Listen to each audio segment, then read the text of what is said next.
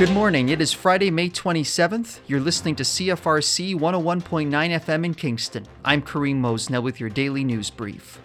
We're expecting showers today in the forecast with a high of 18. In the news, St. Lawrence College will drop their mask mandate on June 1st.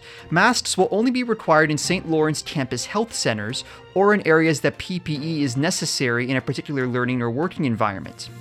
Queen's University's mask mandate is scheduled to end by the end of May unless a review determines otherwise.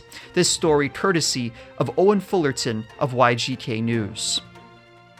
Queen's University researchers are leading a research initiative to more accurately diagnose Lyme disease.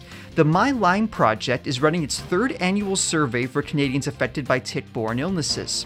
One of the researchers, Madeleine Gravel, a Masters of Psychology student, says this year there is an increased focus on understanding how Lyme disease shows up differently in different regions of Canada, and how that information can better inform health policy, empower practitioners and patients to make more accurate and specific diagnoses. The survey is available at mylyme.ca. And there is a three hour power outage planned for this Sunday morning starting at 8 for Utilities Kingston customers in the CFB Kingston and Barriefield Village areas. Workers will be installing new overhead electrical distribution lines and equipment on behalf of Kingston Hydro.